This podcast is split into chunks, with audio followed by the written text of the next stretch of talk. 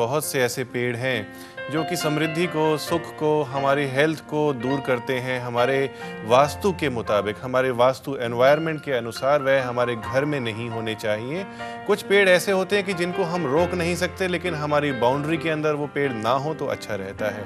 कीकर का पेड़ घर के अंदर, घर की चार दीवारी जो हमारी बाउंड्री कही जाती है, उसके अंदर नहीं होना चाहिए। इससे हमारे घर में गरीबी आती है और जो भी कह ले, हर तरीके की प्रॉब्लम का ये संकेत देता है। गलूर का पेड़ भी हमें अपने घर में नहीं लगाना चाहिए।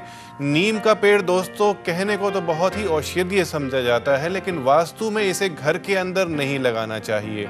और अगर हम फलदार पौधों की, पेड़ों की बात करते हैं तो केला, नींबू और अनार के पेड़ भी हमें अपने घर की बाउंड्री के अंदर नहीं लगाने चाहिए।